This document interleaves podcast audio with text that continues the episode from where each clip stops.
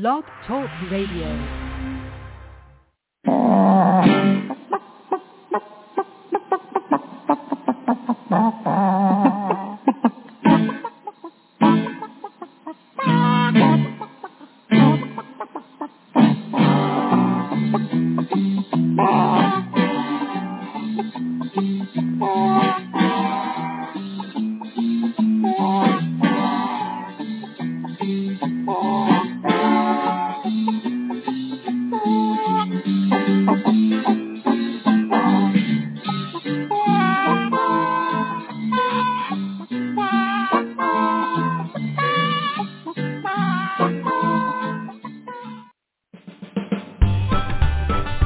to Backyard Poultry with the Chicken Whisperer, brought to you by Tucker Milling. Join Andy Schneider, National Spokesperson for the USDA APHIS Avian Health Program, Editor-in-Chief of Chicken Whisperer Magazine, and author of The Chicken Whisperer's Guide to Keeping Chickens, Chicken Factor Chicken Poop, and Zero Waste Chicken Keeping, as he welcomes top poultry veterinarians, poultry scientists, and poultry nutritionists to discuss the hot topics in the poultry world today and provide science-based, fact-based, study-based information to help you raise the healthiest poultry possible. And now, here's your host, Andy Schneider. Alrighty, thank you very much for joining us today on Backyard Poultry with the Chicken Whisperer, brought to you by our good friends over at Tucker Milling. We have a great show lined up for you today. Uh, we have uh, poultry veterinarian Dr. Maurice Pitesky. He's going to be talking and reviewing and uh, giving us an overview of the high path avian influenza outbreak uh, that is, I guess, currently taking place here in the United States. Um, you know that this radio show's been going on uh, podcast long enough that we covered the last major outbreak we had um, many years ago. I can't even remember what year it was now, um, and we covered it in detail several times. But uh, I've got some questions for him as well, and uh, I'm sure he's going to give us up to date. Maybe he's got the numbers, how many states are involved, maybe how many birds have um, have been destroyed because of the outbreak. Uh, what's the outlook um, looking like right now? Has it slowed down? Um, we've got the summer months, the hot summer months coming uh, uh, up as well, and and really maybe educate us a little bit on uh, on the uh, the outbreak and avian uh, influenza itself, maybe the differences between high path, low path, and uh, just all kinds of stuff we're going to be talking about during today's show. So um, let me go ahead because I know you're going to take a lot of notes on this. A lot of people are concerned. Um, I haven't ignored this outbreak. We have posted some about it. Um, but we haven't covered it as in depth as we did the first one, which is really was historic and had historic numbers and historic measures um, earlier on uh, when it when it occurred. And uh, so this one we'll, we'll see what his thoughts are compared to the last one. Um, and uh, that type of thing. But I'm going to go immediately to our first commercial break and kind of get that behind us. We'll come back. We'll bring on Maurice, and uh, he'll give us our big overview on this outbreak that's going on um, even currently, because it seems like about every other day I get an email from USDA APHIS. And if y'all remember, if you're a new listener, I was the national spokesperson for the USDA uh, Biosecurity for Birds program, and they kind of changed to the Avian Health program. Um, and I did that for 10 long years and then I uh, bowed out. I guess it was in 2019, it's 2009 to 2019, and I just did not have a chance to call my former colleagues there to get any updates they may have. So I'm anxious to hear what uh, Maurice has to say about that in today's show as well. So let me scoot over here and get this break uh, out of the way, and then we'll come back and we'll bring Maurice on and we'll start talking about this high path avian influenza outbreak occurring the last few months here in the United States. Stay with us, folks. We'll be right back. When you need an incubator, think Brinsea, the incubation specialists. Brinsea has been a world-leading manufacturer of quality incubators for almost 40 years. They manufacture incubators that hold anywhere from 7 to 380 eggs with high-quality electronic and digital controls, including precise humidity controls and programmable egg turning, all at surprisingly affordable prices. Enter the coupon code WHISPER at checkout and receive 10% off your entire order. Order your new incubator today at Brinsea.com. That's B-R-I-N-S-E-A dot com. Are you dealing with a stinky coop or brooder? Backyard chicken owners are loving Chick Fresh. Not only does it eliminate the nasty odors, but it also eliminates the dangerous and unhealthy ammonia. You can use Chick Fresh in your coop, brooder, garbage can, litter boxes, and more. Even use it in your spouse's smelly shoes. Get your bottle 15% off today by going to coopcarespecial.com. Take back control and say no to nasty odors. Ideal Poultry has been a family-owned and operated business since 1937. Their business is built on customer service and quality poultry, from rare white and brown egg layers to broilers, ducks, turkeys, and bantams. Ideal Poultry is the largest supplier of backyard poultry in the United States, shipping close to 5 million chicks annually. Visit them online at idealpoultry.com. That's idealpoultry.com. Strong Animals uses plant-based products and natural approaches to promote the health and vitality of backyard flocks. Our daily snacks, water additives, and coop refresher products contain organic essential oils, prebiotics, and other natural ingredients to promote digestive health and immunity. Give your chicks and chickens what they need to thrive with Strong Animals products. Available at local farm stores across the country and Amazon. Visit GetStrongAnimals.com today to learn more. And now we return to Backyard Poultry with the Chicken Whisperer with your host, Andy Schneider. Um, alrighty, I, I wasn't, um, and we'll do another commercial break about, you know, uh, half past hour, maybe around uh, 40 past. Um, but I wanted to, um, I wasn't going to do this. I wasn't going to say anything about it, but you know, the show's been going on now for 12 years and it's evolved over these 12 years. We've talked about many topics on a regular basis. We've talked about homesteading. We've talked about prepping over the years. We've talked about uh, survivalism over the years. I mean, it's this show has really evolved, and, and we've covered tons and tons of topics over the 14 years.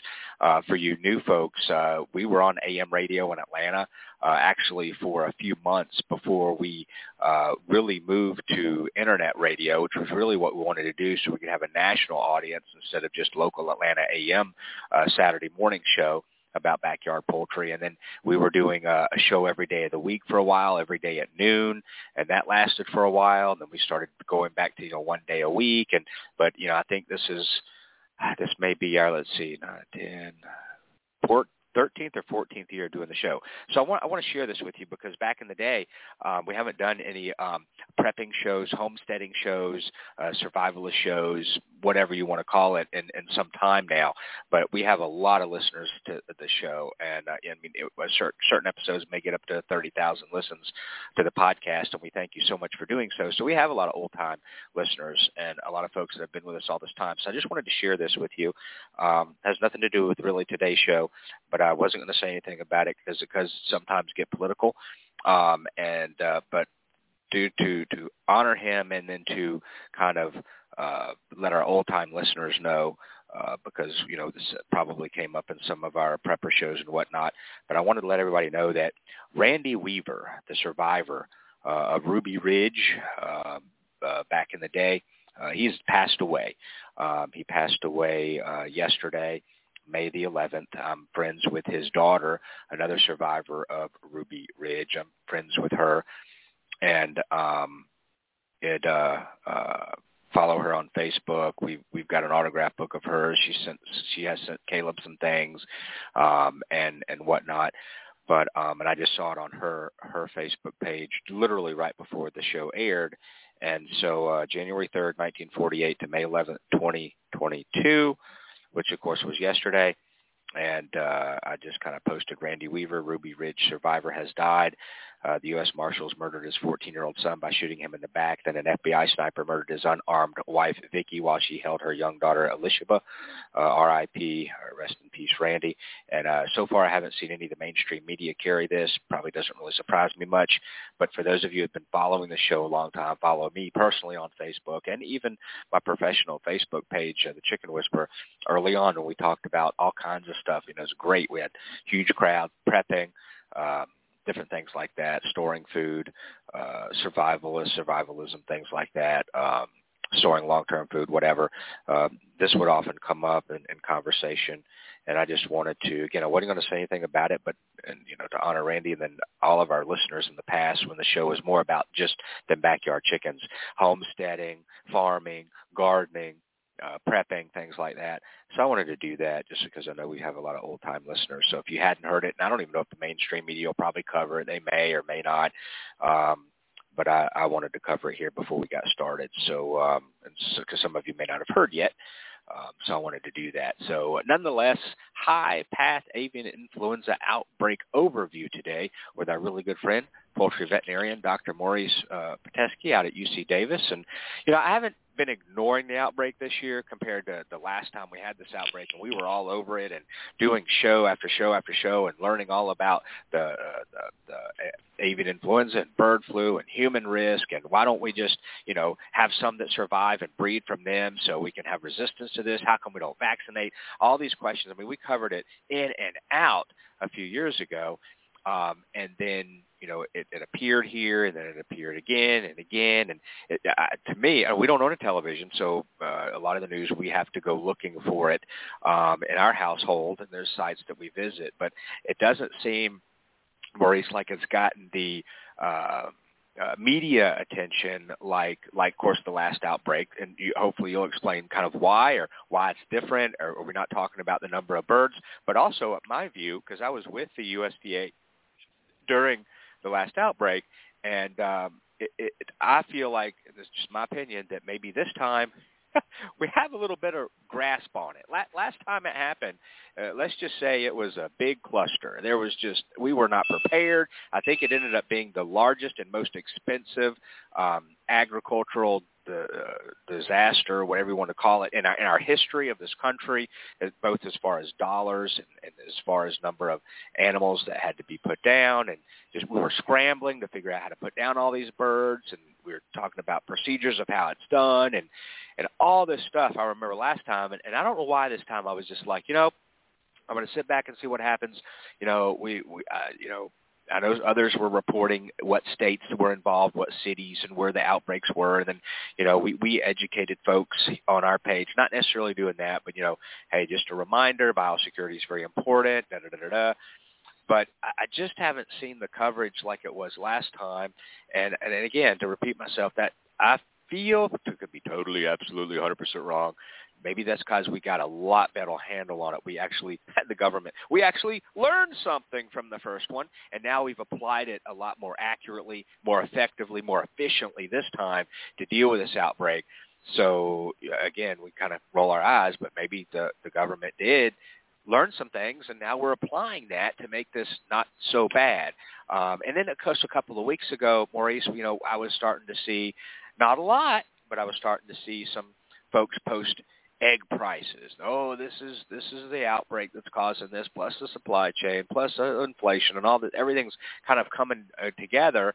And um, but I, I really haven't seen much about the say the higher poultry prices, chicken, or eggs being directly uh, uh, uh, affected by the uh, outbreak, or at least this outbreak's not getting so much of the blame. We're blaming supply chain and COVID and inflation and that type of thing. So um, I'm, I too am anxious to hear all that you're going to bring to the show today because um, I, I haven't been following it like I did the first one. I'm just going to be it's it's out there, and maybe I just didn't see anything that was absolutely I don't know urgent to to break in or share with our folks other than good biosecurity you know because because let's face it maurice not everybody who has backyard chickens is going to build a special shelter or put a roof over their shelter or keep them in, inside the whole time. You, you know even if oh there's an outbreak four miles from here. Well it's not you know uh, they still probably aren't going to do that stuff. Uh, they may take some precautions which is great. Um so it's just all this is kind of bundled into one, and so I too am anxious to hear about this overview and your take on it, where we stand today, and and uh, what what what the future looks like. So welcome to the show. That's a, a crazy, I know, intro with all the stuff I just shared, but I just wanted to set people up about, you know, I remember Andy last time you did all this, and this you've kind of set low here, and that's kind of the the reason why, and and I'm anxious to see what what you know about the outbreak right now, buddy. Thanks for joining us. Yeah, thanks again for having me, Andy. So it's uh yeah, it kind of snuck up on us a little this this outbreak. The last one, um, you know, being somewhat novel at the time. Yeah. In 2014, 2015, um, and and uh, I agree with you, um, 100%. We've learned a lot. The industry has learned a lot. Um, the government, uh, state and federal, learned a lot. Um, what they can do, what they can't do, what what, what they got to get better at. Um, this is a major outbreak, and um, it's. Uh, I think it's we're we're definitely heading in the right direction when you look at the the number of flocks and birds um, that have been affected in May versus April, and April versus March. Um, so, as kind of expected, the uh, kind of, uh, if you will, the flu season, the avian influenza flu season is, is kind of abating um, as uh, waterfowl, um, mm-hmm. the main, which are the main reservoir of avian influenza, move back up into uh, the northern hemisphere uh, during the during the summer. Uh, but they will come back down again in the fall, and I think one of the things that uh, some of our, our partners on a grant that we are working on with respect to avian influenza one of the things we're potentially predicting is uh, another significant uh, potential outbreak of avian influenza, the highly pathogenic avian influenza, again in the fall of 2022. Um, so that's come, really important. As all the birds come back down those flyways, and that I forget how many there are. There, I don't know, five or six across the country, and um, so each I can remember the talking about each flyway that got affected as this was this was going on. Um, and so they are, the word on the street is that they are expecting this to rear its ugly head again. Because I remember correctly, when it heats up, it kind of goes away, and then of course the birds aren't all active, flying everywhere and landing all the way up, going back up, landing in ponds and spreading it, and then it kind of goes away during the summer. I've heard both because of heat um, and temperature, and then of course they're not as active flying and covering all the thousands of miles, but that they are expecting it to rear its ugly head again maybe in the fall. Yes, yeah, so it's correct. You know, it's it's uh, as I always tell people, and, and people have always heard this joke, but uh, you know, all models are bad. Some are just worse than others. So uh, some of the models that uh, some of my colleagues are working on um, are, are suggesting that, that we're potentially going to get hit pretty hard again huh. in the fall. Um, and um, you know, it's, it's something that we need to really kind of plan for because if these highly pathogenic strains, like the current highly pathogenic strain that um, uh-huh. before kind of hitting us, um, hit Europe, uh, hit parts of Asia if that becomes endemic, then um, basically we're, we're dealing now endemic in our waterfowl. Um, then, then we're dealing with a, a completely different kind of scenario than we've dealt with in the past. Um, and we just don't 100% know um, if that will happen, but but I think that we're kind of starting to understand the biology of the virus, how the waterfowl move. Um, if, if we are, um, we need to be very cautious about how this could potentially impact uh, our commercial and our backyard flocks moving forward, and our, our ourselves, um, because there was um, a, a person that was infected um, and had mild clinical signs, but but there was a person that was infected in Colorado on one of the crews that we're working with. Um, I think depopulating some of the affected mm-hmm. flocks. So it's something we need to be aware of, and and the more the virus is present in the environment, and the more exposure that we have, uh, the more potential we have for uh, transmission, mutations, and, and um, you know potentially even more virulent strains that affect humans to, to persist mm-hmm. and, and come out. Do we know if this strain, because you talked about the, this, this may be the same strain that was found in, in Europe before we d- discovered it here, do we know if this is because we we did shows on the strains, what all the numbers mean, the letters mean, and all of that stuff back in the day. Um, do we know if this is any chance the same strain we dealt with in 2014, 2015, or is it a different, still high path, obviously, but do we know if the strain is the same, those numbers that come after it? yeah, so yeah, I know it's kind of funny. Um, so the the uh, it's not the same exact strain. Um, okay. Um, it also was uh, an H5N1. So right. when you hear that term H and N, there's there's 16 different H proteins that are on the outside of the virus. Um, so think about uh, just little shapes of proteins, and there's nine different ends. And so H5 would be the, the fifth um, identified H or hemagglutinin protein, and N1 would be the first neuraminidase protein. And, and that's the way that we, we, we kind of semantically talk about the virus. Um, when we talk about high path and low path, and this gets a little confusing, I think, for some folks, we're only talking about high path or low path in birds, not in humans. Mm-hmm. Um, so when we say high path, that that doesn't that, that shouldn't scare humans in the sense that that we're thinking that it's going to kill us. Um, that that designation is is made based basically on how the birds respond to the virus, and then a couple different uh, genetic kind of um, molecular tests. Right. Um, and but yes, it, it, there were H5N1s back then that we're dealing with the H5N1 right now, but but they are different enough to be considered different um, different strains. It wasn't the same the same virus that that persisted um, since 2014 2015. And then let people know. I saw this post on a on a chicken forum that somebody had posted uh, something about the the outbreak, and someone had posted in the comments yeah, this is always here, and about every five years the news media catches wind of it, and so we only hear about it every five years. And, I, and I, my comment basically was, um, this is high path avian influenza, not low path avian. I, think, I feeling I said you're probably referring to the low path, which we occasionally have. I don't know, a few times a year it seems like. Um, but it's it's the low path. This is the big boy. This is the big deal. The high path avian influenza that we had back in 2014, 2015. So uh, I think also there's there's that public confusion. Like, did we just have this, or wasn't it last year? And so that uh, uh, HPAI or the LPAI can can be a big difference. I'm not sure really on the ground uh, if they're treated that much differently. I think it's total depopulation, even with low path. Correct me if I'm wrong, because I very well may be. But um, but uh, the, this is the the the bigger of the two, the big deal, I, I would guess I would call it in layman's terms. Now, when you talk about um, kind of the way I kind of took kind of getting used to this, if, you know, here it comes back in the fall and it may be something, which we hope not, but it may be something that we have to, I don't know the word, the term you use, kind of uh, get used to. Like, okay, it's here, it's here to stay, kind of like we thought maybe with Newcastle back in the day.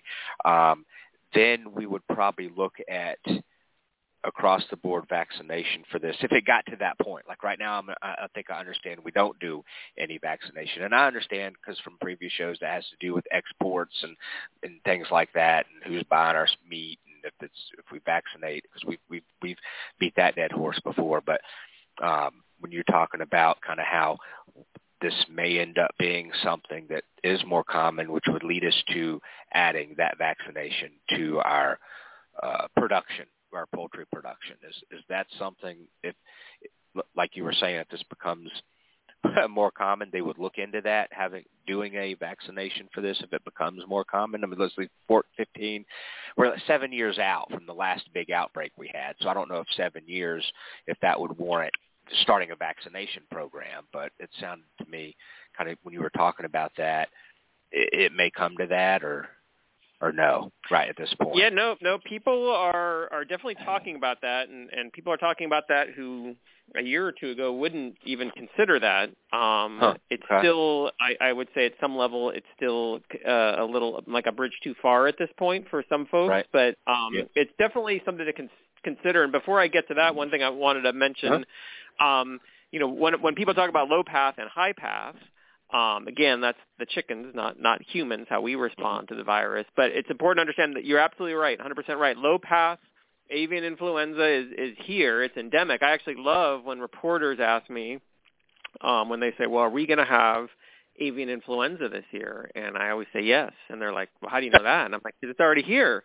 So it's it's a, the big question they want to ask is, are we going to have high highly pathogenic avian influenza? Because now we're we're dealing with you know, in, in this that current outbreak, we're dealing with, you know, I think almost 40 million dead birds, um, yeah, hundreds of millions of dollars of damage um, you know, huge, huge economic impact, welfare problems, you know, economic challenges. You know, egg prices gone up 10%. Um, mm-hmm. Obviously, that's related to all kinds of things that you mentioned earlier. Uh-huh. The vaccination question is really interesting because um, even during the last outbreak, the, the dogma was we're not going to vaccinate, we're not going to vaccinate. And, and there's the main mm-hmm. arguments, and, and I know just, just so we're all on the same page on this, the main arguments against vaccinating are, are number one, in no particular order, um, economic. So uh, yep. vaccinated birds uh, basically can't be traded um, internationally for, for various reasons in part because uh, we we're not very good, and, and we're getting better at this. So this is not as much of an excuse as it as it used to be, but we're not very good at differentiating vaccinated birds from uh, infected birds. Um, and and as we get some of these more fancy vaccines that'll come out, we can tease that apart much better than than before. Um, the other challenges with, with, with, with vaccinating, it's, it's economically, you know, really challenging. The, the vaccines are right now injected. Um, that takes a lot of labor to do. Uh, we don't have outbreaks every single year, so are, are consumers and companies willing to, to make that kind of investment? Um, other challenges with vaccines is we don't know how well they work. So this is, you know, what, what we call the scalability crisis in the sense that maybe the vaccine works pretty well in a lab, but when you try this out in the real world, you take a hit on the efficacy of the vaccine, and, and that happens with all kinds of things as far as kind of scaling up. I think you know science and, and non-science that's just an issue. Um, so so there are some arguments to be made for that for for not vaccinating. That being said, I, I've in, in the time that I've been involved in, in kind of avian influenza kind of research, I'm more of a researcher. I'm I'm not you know a uh, poultry company executive or, or regulatory person or anything like that. But but this is the probably the most I would say the most momentum I've seen uh, for considering vaccination. Um, you know, the, the question I've started to ask people is like, if we know if if the models are predicting that we're going to get hammered in the fall, mm-hmm. um, we should probably start thinking about vaccination.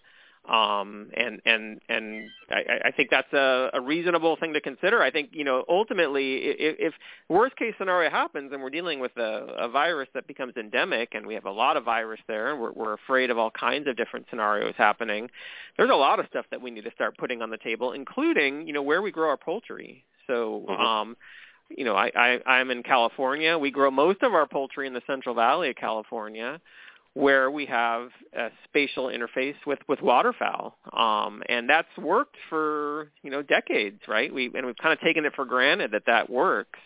Um, we don't seem to have you know these these these large outbreaks. We have pretty good biosecurity, all those good things. We we you know depopulate when we when we need to from various diseases, but if it becomes it becomes so much virus in the environment in in all kinds of different wild birds excuse me, then then maybe we need to start thinking about some alternative solutions. And it's hard because that takes a almost like a frame shift in the way people think about these things because we, we've gotten you know pretty good at what we're doing from from a commercial production perspective, um, producing a lot of food at a very low economic um, cost for consumers, um, and and the margins are narrow. So if you're asking companies to to really kind of lean into, you know, kind of moving farms or trying different production, um, husbandry, biosecurity kind of practices. Those all cost money. They all take time to get good at.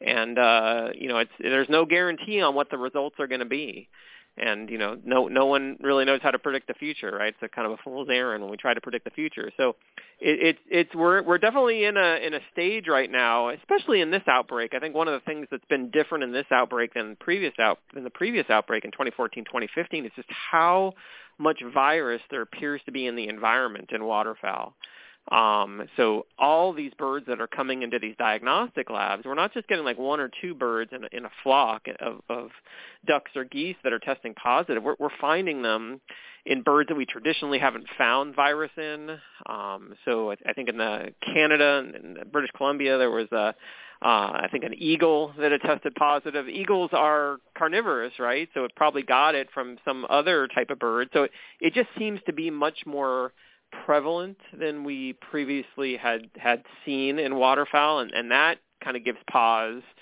to folks like me who do you know a lot of epi type stuff because when you're now thinking about you know the main mode of transmission in waterfowl it's probably bird to bird transmission. And if we start getting um you know these high um, um infection rates and transmission rates um, then then there is a potential that we could be dealing with something that we just haven't dealt with before, and, and we're going to have to adapt. So um, and there's all kinds of different ways we can adapt, and the question is, what what do we want to do before the fall? Because now we're starting to get to the stage where, you know, if you look at the number, knock on wood, if you look at the number of birds affected, number of flocks affected, you know, May is much better than April. April was a tick better than March, but but we're we're moving into the into the, mm-hmm. the hotter months of the year, and the number of waterfowl aren't uh, aren't uh, in the same levels. So we, we've got you know hopefully a little time to kind of take a breather and to kind of reassess and to consider what our options are. Um, how does this 40 million birds with this outbreak affect? Do you know? I can probably Google it real quick. The first outbreak, um, and I can Google it if you're not sure, and I'll come back with the answer. Um, don't know off the top of my head. I, I think there were more birds that were depopulated, and, and there were all kinds of reasons that was probably so. So one of the things that we learned from the previous outbreak is, you know, vi- well, we know this already, but virus does not um, grow, replicate, if you will, in dead birds. So the whole reason that we depopulate is because that keeps viral loads low. The virus can't. Um, the virus in the environment is, is pretty wimpy. So if we can if we can depopulate the birds um, and send those birds to a landfill or render them or whatever we're going to do, um, then we've reduced the amount of virus in the environment. So one of the lessons learned from the last outbreak, especially in the Midwest, was we just didn't have the the resources, the people power to depopulate really quickly. So we had a lot of birds that were still alive and were infected. And and one of the thoughts about why we got hit so hard last time is that birds were alive and probably becoming sources of transmission between mm-hmm. you know maybe workers um, potentially other wild animals, waterfowl, etc. Um, even you know one of the things that people have looked into is aerosol transmission um, as, as virus moved from farm to farm. So this time we've gotten really good um, at depopulating really quickly. Um, because once you depopulate, then then you mm-hmm. know you're not dealing with the amount the, the, the amount of virus is, is going to go down significantly at that point. Yeah, I, I pulled this up from uh, USDA between December 14th uh, excuse me, between December 2014 and June 2015, more than 50 million chickens and turkeys in the United States died of uh, high path or were destroyed to stop the spread of the disease, which is about 12% of the U.S. table egg laying population and 8% of the inventory of turkeys grown for meat. So 50 million. So we're, we're actually, I mean, approaching a 10 million is a lot of birds, but we're within within 10 million of uh, that first outbreak from 2014, 2015. So that one was obvious because again kind of hit us and whoa, uh, not really prepared, and so uh, obviously if, almost I say t- you know 10 million, but almost the same amount of birds, and it just seems like between the media and everything else that's gone on, it's we're handling it a, a lot better this time if we're almost at the same number of birds. But yeah, 40 million this time, about 50 million if uh, these numbers are correct, which I assume they are because this was done by um, this is official document here. So um, yeah, I was just curious if, and now we know. So 50 million the first time, and we're at 40 million uh, for this. Yeah, we're, we're so, almost at uh, almost we're tick under 40 million, but but we'll round okay, up. Just, approaching that. Okay. Um. So let's the the average backyarder, which that's the the bulk of our um, kind of our followers here. You know, uh, for me, I, I don't believe from all the the memos I've gotten from USDA that Georgia has been affected. Um, thank goodness, because we're more broilers are produced in the state than any in the country, and so that, that's a blessing. But like you know, here I am in Georgia. I, I you know, Jen's asked me, said, you know, what what what if it's found near here? What do we do? What, you know, what what do we do? And I said, well, you know, I I kind of got into details with her that you know, if we're within this circle, then we probably get depopulated too. And then if it's at this area of the bullseye or that area of the bullseye, and if it's out, if we're outside of that bullseye, you know, honestly, we probably wouldn't do uh, anything. I mean, I think we have pretty good biosecurity here. We try to practice it best we can, like uh, hopefully most people do. But, but you know, then other people were like, "Oh, this was just found 10 miles from my house. What do I do?" And I think you know we can we can go through that now real quick. You know, I think the the answer that that we've been sharing for the last however many years, and we shared last time, was if you're in that bullseye, uh, and I don't remember exactly what now the, the kilometers or the miles were from, say, the outbreak or the affected farm. I think back in the day, they if you were in that bullseye and they knew about you, that would that yours would be also uh, destroyed as well. But also, you know, nowadays I hear more people saying, well, you want to try to keep them in as best you can, keep them enclosed the best you can, at least put some type of cover over your run.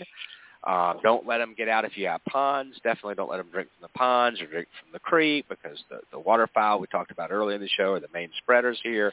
Um, is, are we still kind of on that same wavelength or game plan where if, you know, if, if, if it's close to you, I mean, always have good biosecurity. We, ah, we, we dwell on that on the show for all the time. But now that you're, hey, I'm fairly close, um, within so many miles, kilometers, then are we still looking at try to keep them enclosed best you can, roof over the run, that you know, don't let them drink from ponds and creeks and puddles and things like that if you can. Are we is that still kind of the uh the route we're taking for folks in close proximity as far as the backyarders are concerned? Yeah, so um, to kind of answer the general question, because I don't know the exact number of kilometers, I don't want to give anyone any. I don't remember what that is either. But Yeah. most state and most states um, have some version of what they call a secure egg, secure meat supply um, chain, and and basically it, it allows under different circumstances and buffers and things like that. Um, it allows uh, people to still continue uh, selling, uh, um, you know, broilers and layers and eggs and things like that. But it, as you kind of implied, within a certain area, um, there are you know different restrictions that come into play.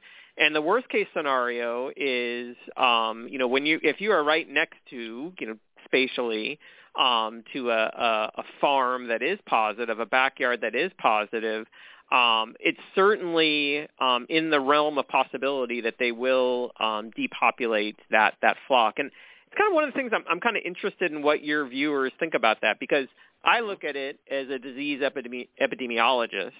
So in my mind, there, there's an extreme value in having that option on the table. We're dealing with a major animal pandemic here. This affects everybody. And Mhm. if we if we have disease on a farm and we're afraid that that disease is going to spread from farm A to farm B, you know, we need to be fairly aggressive and we need to um, you know, in, in, in that scenario, we need to depopulate, you know, multiple flocks, even some flocks that might not be affected because we, we, we don't have the time and resources to test every single bird every single day um, for uh, avian influenza. So, you know, one of the things that we have to consider as backyard poultry owners um, and as commercial owners um, is the reality that, um, you know, that, that the actions that, that we partake with respect to our birds are going to affect our neighbors, our neighbors' neighbors, and our neighbors' neighbors. And, and we are the number one or number two exporter of poultry meat in the world. Um, so, you know, in, in Georgia, for example, there are no positive cases, but there's positive cases up and down the, the Atlantic flyway. So you've got positive cases in North Carolina, Virginia, Pennsylvania. So most people would look at that and they'd be like, well, we just haven't detected a positive case. Um, Mhm. and, and, and, you know, just like in California, we haven't detected a positive case, but we got, we have cases in Oregon and Washington. So it certainly wouldn't surprise me, like if, if, we- if we did find some, uh, avian influenza in waterfowl or backyard poultry and things like that. And and really the most important thing to do as backyard poultry owners, you know, this is kind of where, you know, we're we're whether we like it or not, we're part of a community. And first of all, for our own sake and for our poultry sake, we, we just want to avoid contact with wild birds. Um, so if you worked on a commercial poultry farm, um, it is it is highly uh, frowned upon, to put it politely, um, to have contact with waterfowl, uh, whether that be hunting, whether that be you know any kind of activity with waterfowl. Um, you know, before you go into work, and in general, it, it's just frowned upon in general to have that kind of contact because you're just playing with fire. If I'm walking into a barn with Mhm. 10,000 birds, and I just went hunting in the morning, or I was, you know, kind of, uh, you know, doing something that that might have put me into contact with waterfowl in, in waterfowl or their environment, you're, you're playing with fire now because you're dealing with you know hundreds of thousands uh, of birds sometimes that that might be depopulated because you're transmitting as a fomite you're transmitting virus. Um, it's also really important if you have sick chickens if your if your backyard poultry are sick it's really important um that you avoid contact with them. You know we only have this one case right now in, in colorado of this worker that had mild kind of flu like symptoms. Um, but it's just important to practice, you know, to not to, to not to tempt fate. Um, we do have cases of, of, of highly pathogenic avian influenza in Southeast Asia that have certainly caused, you know, some some decent levels of mortality um, in humans. We don't seem to get that here at this point, but you know, everything's still on the table. Um, and then it's just really important, again, to, to handle things hygienically, to avoid surfaces that have you know feces and contaminated um, material on them. This is avian influenza or no avian influenza. These are just good kind of general practices. Um, but but I think most importantly, and I'm I'm kind of curious what your viewer what, what what your listeners think about this. From my perspective as a disease epidemiologist, I'm really keen on how do we stop the outbreak and one of the most effective ways we know of stopping the outbreak is, is depopulating infected or suspected um, positive birds. And I know that's asking a lot for people because you know these are their pets, um, and uh, it's a, it's a real challenge, especially um, in some places where you've done everything you're supposed to do. Your birds look healthy, and then it's you know there's something down the street that uh, you know some type of outbreak that's occurring, and I don't know what the specific rules are. It'd be a good thing for people to reach out to their state departments of food and agriculture just to see what the um, what the zones are, how that you know kind of process would work out, because it's it's always good just to understand what the um, what the ramifications are, especially if you're close. You know, in Georgia, I, I've you know been there several times. Uh, family there, in-laws there. So if you're in that kind of um, you know kind of poultry belt there, um, you, you definitely are, you know, kind of going to be um, affected by, you know, what types of diseases are present in, in those environments. And it's just really important to, to, to plan ahead, to think through, you know, those kind of realities even before you get backyard poultry. Um, mm-hmm. Because especially when we're dealing with virulent Newcastle disease, like we have in Southern California every so often, and in avian influenza, like we're getting, you know, in 34 states last time I checked. Um, it, it's this, this now we're dealing with something that's in order to keep this a foreign animal disease.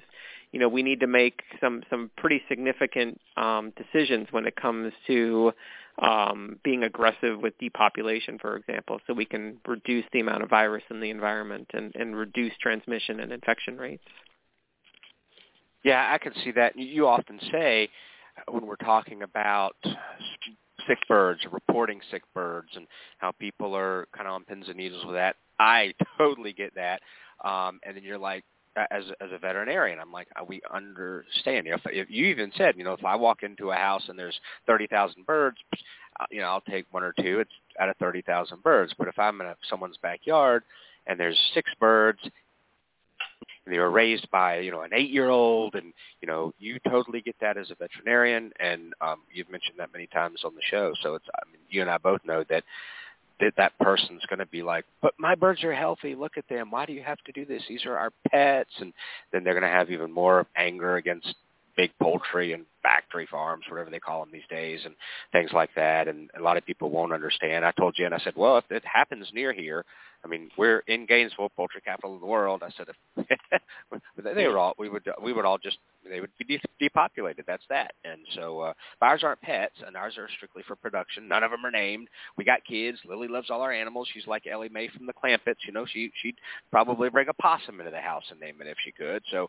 I mean, we we get that, and um, but uh, I agree there would be that. My, my birds are healthy. Why do you have to to do this? And and uh, this is not fair. I mean, we get it, and you get it. You've said it many times on the show. I get it. If you because if you go and they have a flock of ten and you take one, that's ten percent.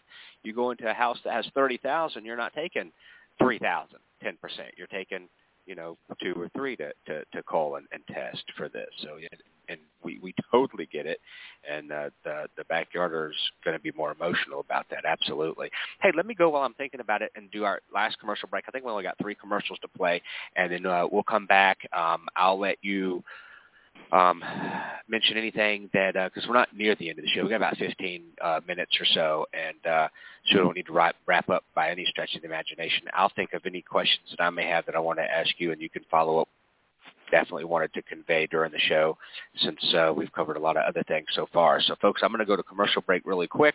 If you're just tuning in, we're talking about high path avian influenza outbreak overview with our good friend poultry veterinarian Dr. Maurice Pitesky um, out at UC Davis and uh, take lots of notes. If you're just tuning in and you missed it, no worries. About five minutes after this show ends, it turns into a podcast. You can listen to the whole thing uh, a uh, hundred times again uh, if you want to. So stay with us. We'll be back right after this short break. Metzer Farms is now hatching and shipping the premier egg layer. This girl is consistently laying jumbo eggs with a higher nutrient density and lower water content than your eggs now. She is an extremely hardy bird and the most heat and cold tolerant egg layer available, allowing for year-round outdoor production an eggshell unmatched in sturdiness and thickness, making cracks a thing of the past. Increase your health and double your egg profits.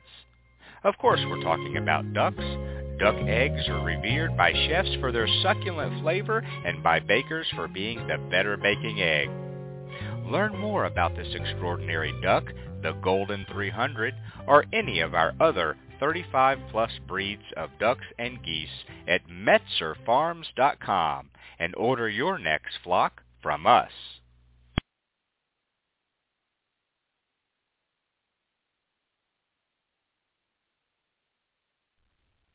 Strong Animals uses plant-based products and natural approaches to promote the health and vitality of backyard flocks. Our daily snacks, water additives, and coop refresher products contain organic essential oils, prebiotics, and other natural ingredients to promote digestive health and immunity. Give your chicks and chickens what they need to thrive with Strong Animals products. Available at local farm stores across the country and Amazon. Visit GetStrongAnimals.com today to learn more.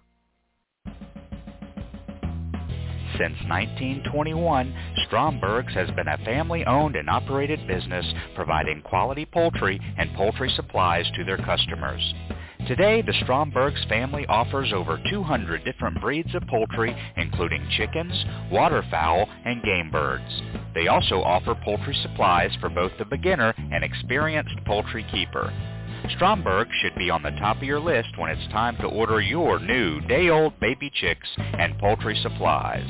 Order online today at strombergschickens.com. That's strombergschickens.com. Are you dealing with a stinky coop or brooder? Backyard chicken owners are loving Chick Fresh. Not only does it eliminate the nasty odors, but it also eliminates the dangerous and unhealthy ammonia. You can use Chick Fresh in your coop, brooder, garbage can, litter boxes, and more. Even use it in your spouse's smelly shoes. Get your bottle 15% off today by going to coopcarespecial.com. Take back control and say no to nasty odors. And now we return to Backyard Poultry with the Chicken Whisperer with your host, Andy Schneider.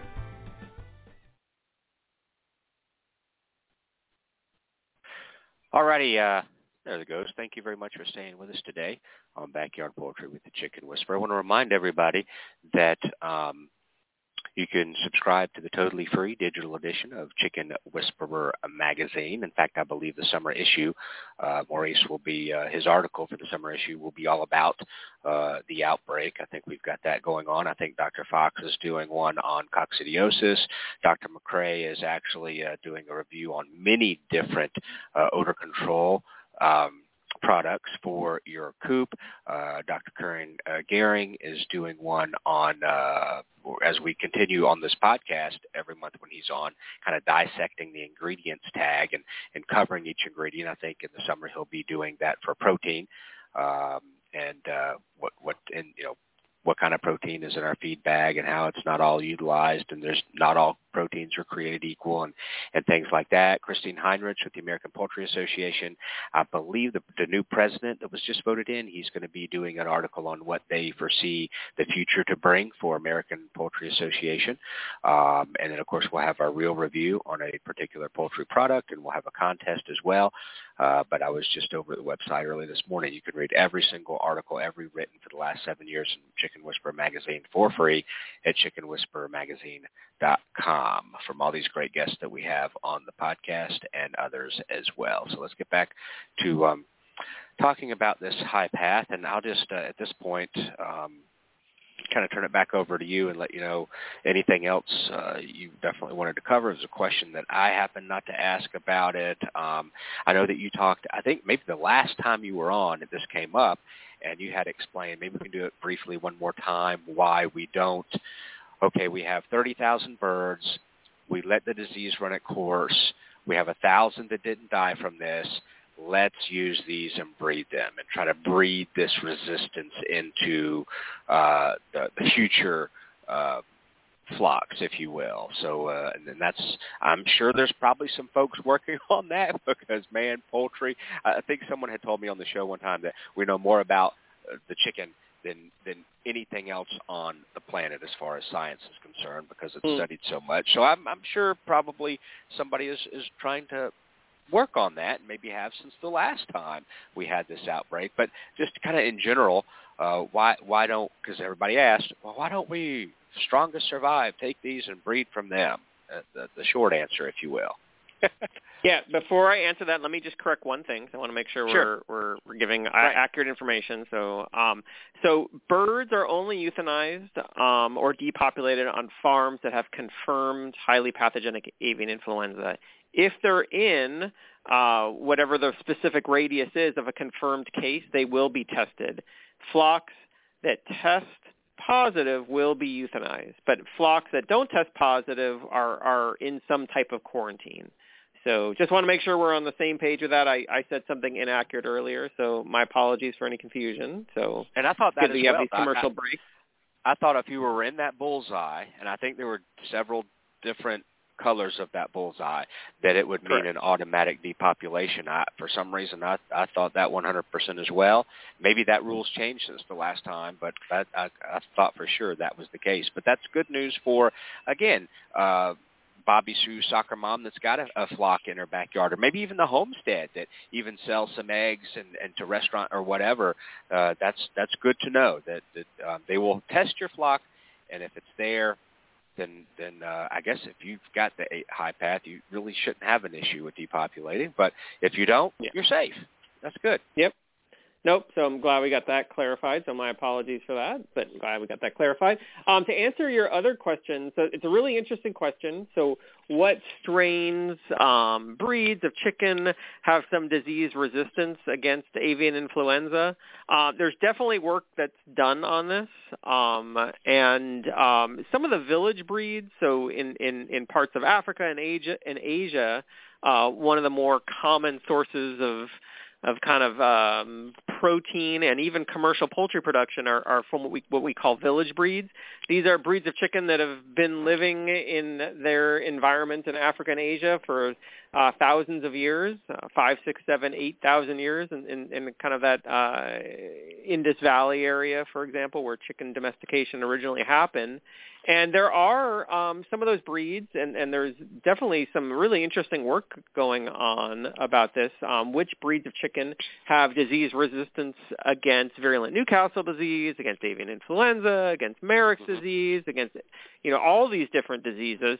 That the issue comes to like everything um, when it comes to food animal agriculture. There, there's a huge economic issue here. So for example, if some of these village breeds do have some uh, disease resistance, and um, they can they can weather the storm, if you will, when it comes to getting infected, and um, just have a almost like the equivalent of a low pathogenic avian influenza kind of um, um, a clinical sign as, as opposed to depopul as opposed to as opposed to you know huge mortality.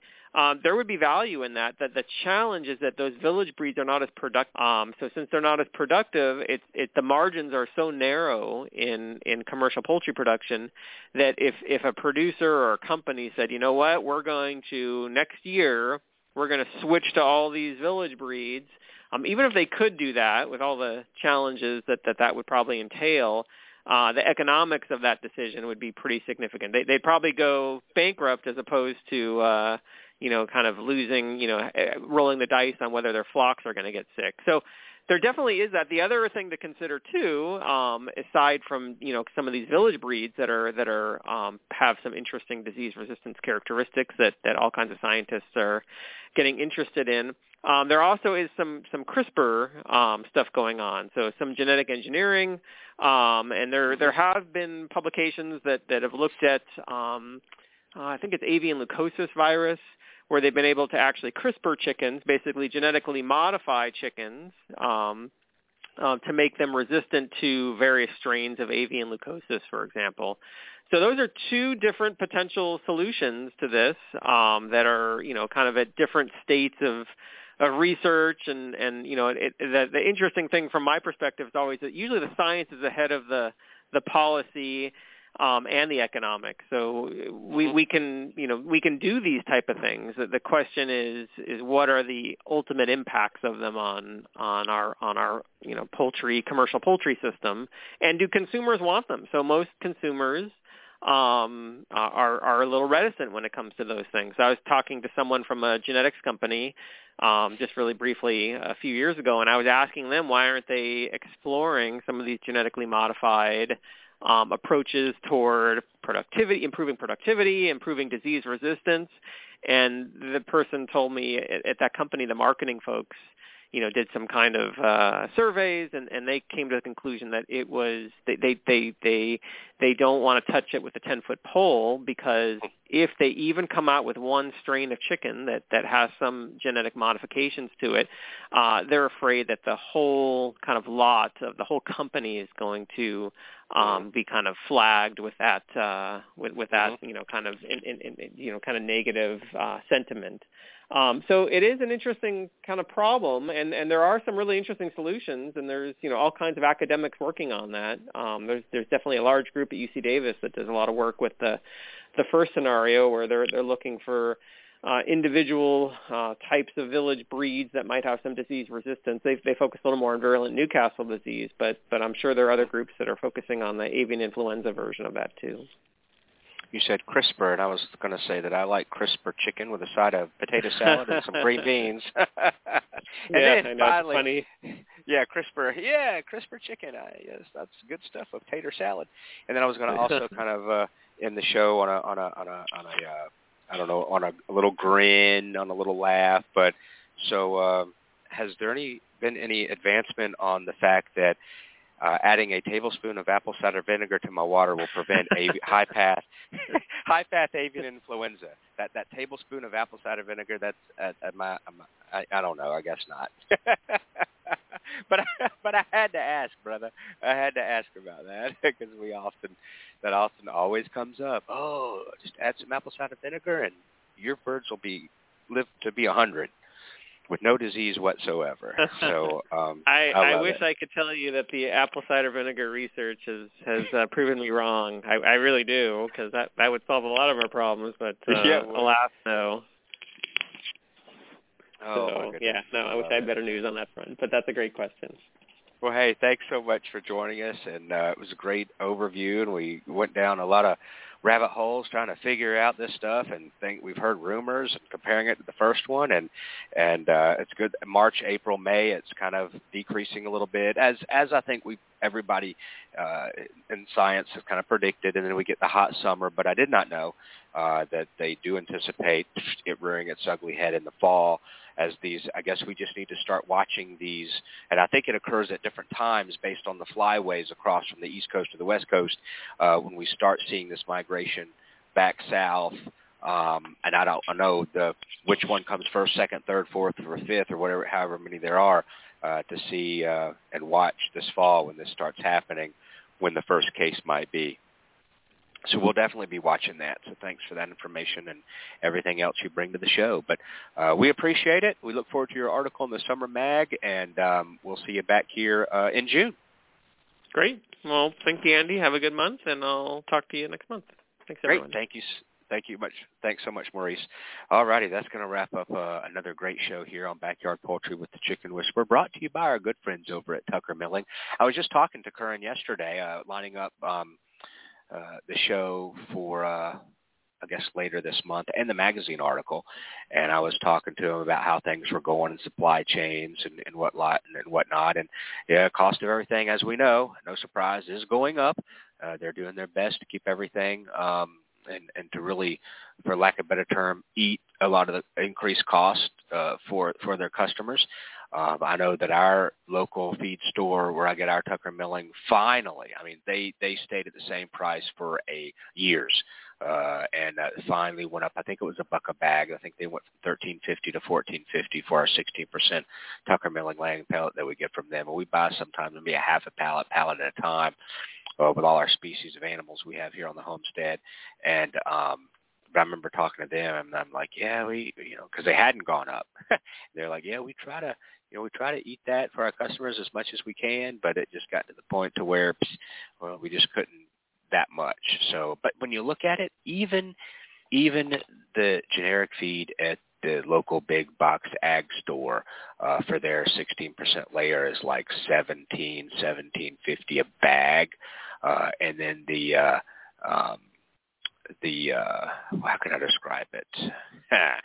the uh, high dollar and that's what it is. High dollar feed is you know twenty five dollars a bag at our, our other mom and pop store. Um, for uh, for but so I'm I'm I'm laughing all the way to the bank buying my Tucker Milling feed at fourteen fifty a bag, looking at the knowing and talking uh, on a regular basis to the person who developed that feed and designed that feed, and in, mainly because I see all of the effects of that feed with my livestock here on the farm and that's how I reached out to them and said, hey, we need to work together because I like what I see, feeding your feed. So don't forget to subscribe, totally free digital edition, backyard poultry uh, uh, education um, over at chickenwhisperermagazine.com, chickenwhisperermagazine.com. Read all those articles for seven years free. If you like a, a, a physical magazine, hey, we'll mail one to your front door like we do so many others, $9.95 per year. And let me see if I can find the right button here, and we'll go ahead and uh, start wrapping up this show. I never can find it. I need to put it somewhere else. Um, there it is. That's what I'm looking for. Hope you enjoyed the show. Thank you so much, Dr. Pitesky, for coming on. And um, we'll see you next week with Dr. No, let's see. Next week, I think next week actually is poultry scientist Dr. McCrea. Maybe she can do a poultry research translated since she had to she got pulled last week when we were supposed to do that. And then after that, it's going to be Dr. Curran Gehring, the poultry nutritionist at Gramillon, who's going to come on, and we're going to continue to dissect the feed bag ingredients and, and, and the level of importance of all of those. So thanks so much for tuning in today. We appreciate you, and we'll see you next week right here on Blog Talk Radio. This has been Backyard Poultry with the Chicken Whisperer, brought to you by Tucker Milling, with your host Andy Schneider. For more information, find us on the web at chickenwhisperer.com, on Facebook by typing in The Chicken Whisperer, on Twitter at Backyard Poultry, and on Instagram at The Real Chicken Whisperer. Thanks for listening.